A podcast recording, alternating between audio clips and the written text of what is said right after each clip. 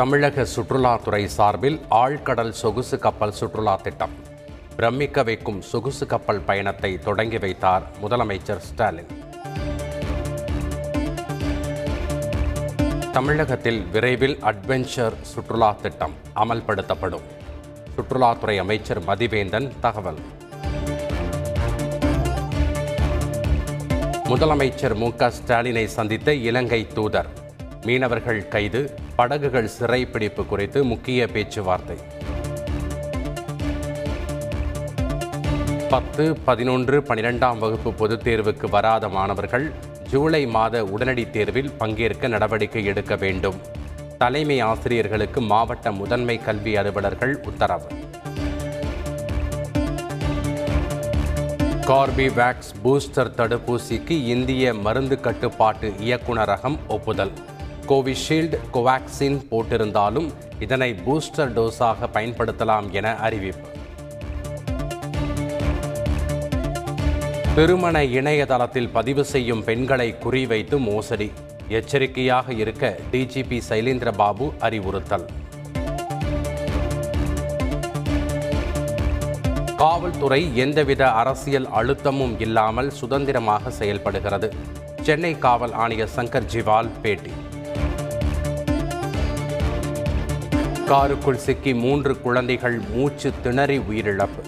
வாகனத்தை வீட்டிற்கு முன் நிறுத்தி வைத்திருந்த போது விபரீதம். உணவு டெலிவரி ஊழியரை தாக்கிய போக்குவரத்து முதல்நிலை காவலர் கைது. பணியிடை நீக்கம் செய்தும் ஆணையர் உத்தரவு.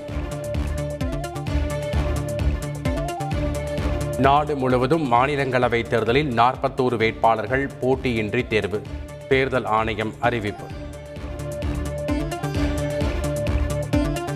மக்கள் நலன் என்று சொன்னால் மட்டும் நலன்கள் வந்துவிடாது. தொழிலாளர் வருங்கால வைப்பு நிதி வட்டி குறைப்பு குறித்து ராகுல் காந்தி விமர்சனம். நெய்வேலியில் நிலக்கரி வெட்டி எடுக்கும் பணிகள் தீவிரம்.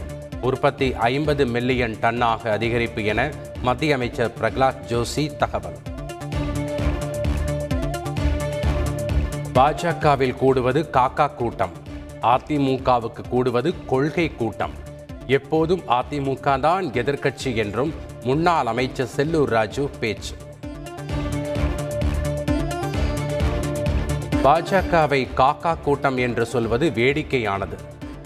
நமது முன்னோர்களே காக்காதான் என்று செல்லூர் ராஜுவுக்கு கரு நகர நாகராஜன் பதிலடி.